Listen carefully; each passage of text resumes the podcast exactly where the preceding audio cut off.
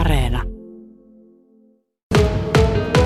Jos ihminen muuttaa uudelle paikkakunnalle, niin silloin kaikki sosiaaliset verkostot joutuu jollain tavalla rakentamaan uudestaan. Mitä vinkkejä semmoisessa tilanteessa ihmiselle voisi antaa, että hetkinen, onko se, että mene kansalaisopistoon? Se on varmaan se perinteinen, mikä tulee helposti ehkä lipsautettua ihmisille, että no hei, sen kun vaan menet ja menet tommoselle kurssille, sieltä löytyy kavereita. Mutta tommonen kehotus voi itse asiassa olla vähän jopa mitätöivä, että sitten ihminen jää vielä enemmän yksin sen yksinäisyyden kokemuksensa kanssa. Et ehkä mä lähtisin siitä, että ihminen tulisi kuulluksi sen kokemuksensa kanssa ja tosi hyvä. Totta kai on nykyään some, niin lähtee vähän kartoittelemaan, että hei, mitä tälle paikkakunnalle kuuluu, mikä mua voisi kiinnostaa täällä, lähtee vähän hakeutumaan eri ryhmiin. Ja toki sitten, jos kokee jotenkin, että on vaikeuksia pärjätä sen yksinäisyyden tunteen kanssa, niin hakee sitten ihan keskusteluapua siihen, koska sitä yksinäisyyden tunnetta voidaan lievittää. Ja ihan vaikka sekin voi jo auttaa, että sitä yksinäisyyden tunnetta sanoittaa itselleen, eli huomaa ja tunnistaa sen tunteen. Ja sitten sanoittaa myös muille ihmisille, eli ei välttämättä ammattilaisen apuakaan siihen tarvita, vaan ihan että sanoo omille läheisille ihmisillekin, koska yksinäisyyttä voi ilmetä myös, vaikka siinä ympärillä olisikin sitä sosiaalista verkostoa, niin sekin, että sanoittaa sitä tuntemusta ääneen, niin voi lähteä jo sitä asiaa ratkomaan eteenpäin. Siis ihminen kokee yksinäisyyttä, vaikka ihmisiä olisi ympärilläkin. Mistä sitten johtuu?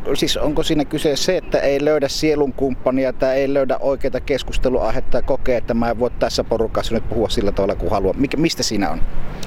Joo, eli yksinäisyyttä voidaan kokea myös, vaikka olisi siinä ympärillä ihmisiä, ja silloin ehkä ne ihmissuhteet ei ole sitten semmoisia niin syviä, että niistä sitten tavallaan saisi riittävästi. Kyllä, ja usein ihmisillä voi olla syystä tai toisesta semmoinen ulkopuolisuuden tunne. Just vaikka on ihmisiä ympärillä, niin saattaa jotenkin olla se tunne, että mä oon liian erilainen, että mä en sovi tähän joukkoon. Ja se saattaa olla hyvin vahva se oma ajatus siitä. Muuthan ei välttämättä ajattele ollenkaan näin, mutta se oma kokemus siitä, että mä en nyt jotenkin pääse mukaan tähän. Että siinä tulee se semmoinen erilaisuuden tunne korostuu.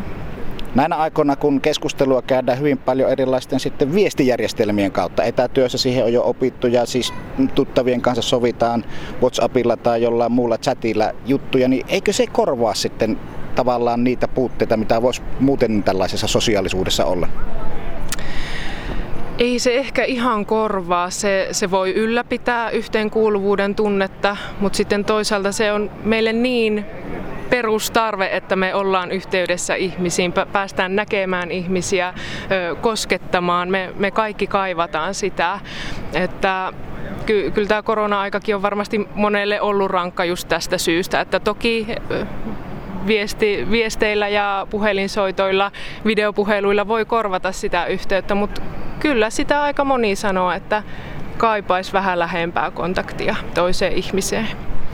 Kyllä, ja meistä ihan jokainen voidaan edesauttaa sitä toisten ihmisten yhteenkuuluvuuden tunnetta ihan sellaisissa arkisissakin ohikiitävissä hetkissä, ihan vaikka ruokakaupoissa tai... Esimerkkejä nyt, rupenko mä puhumaan kassalle?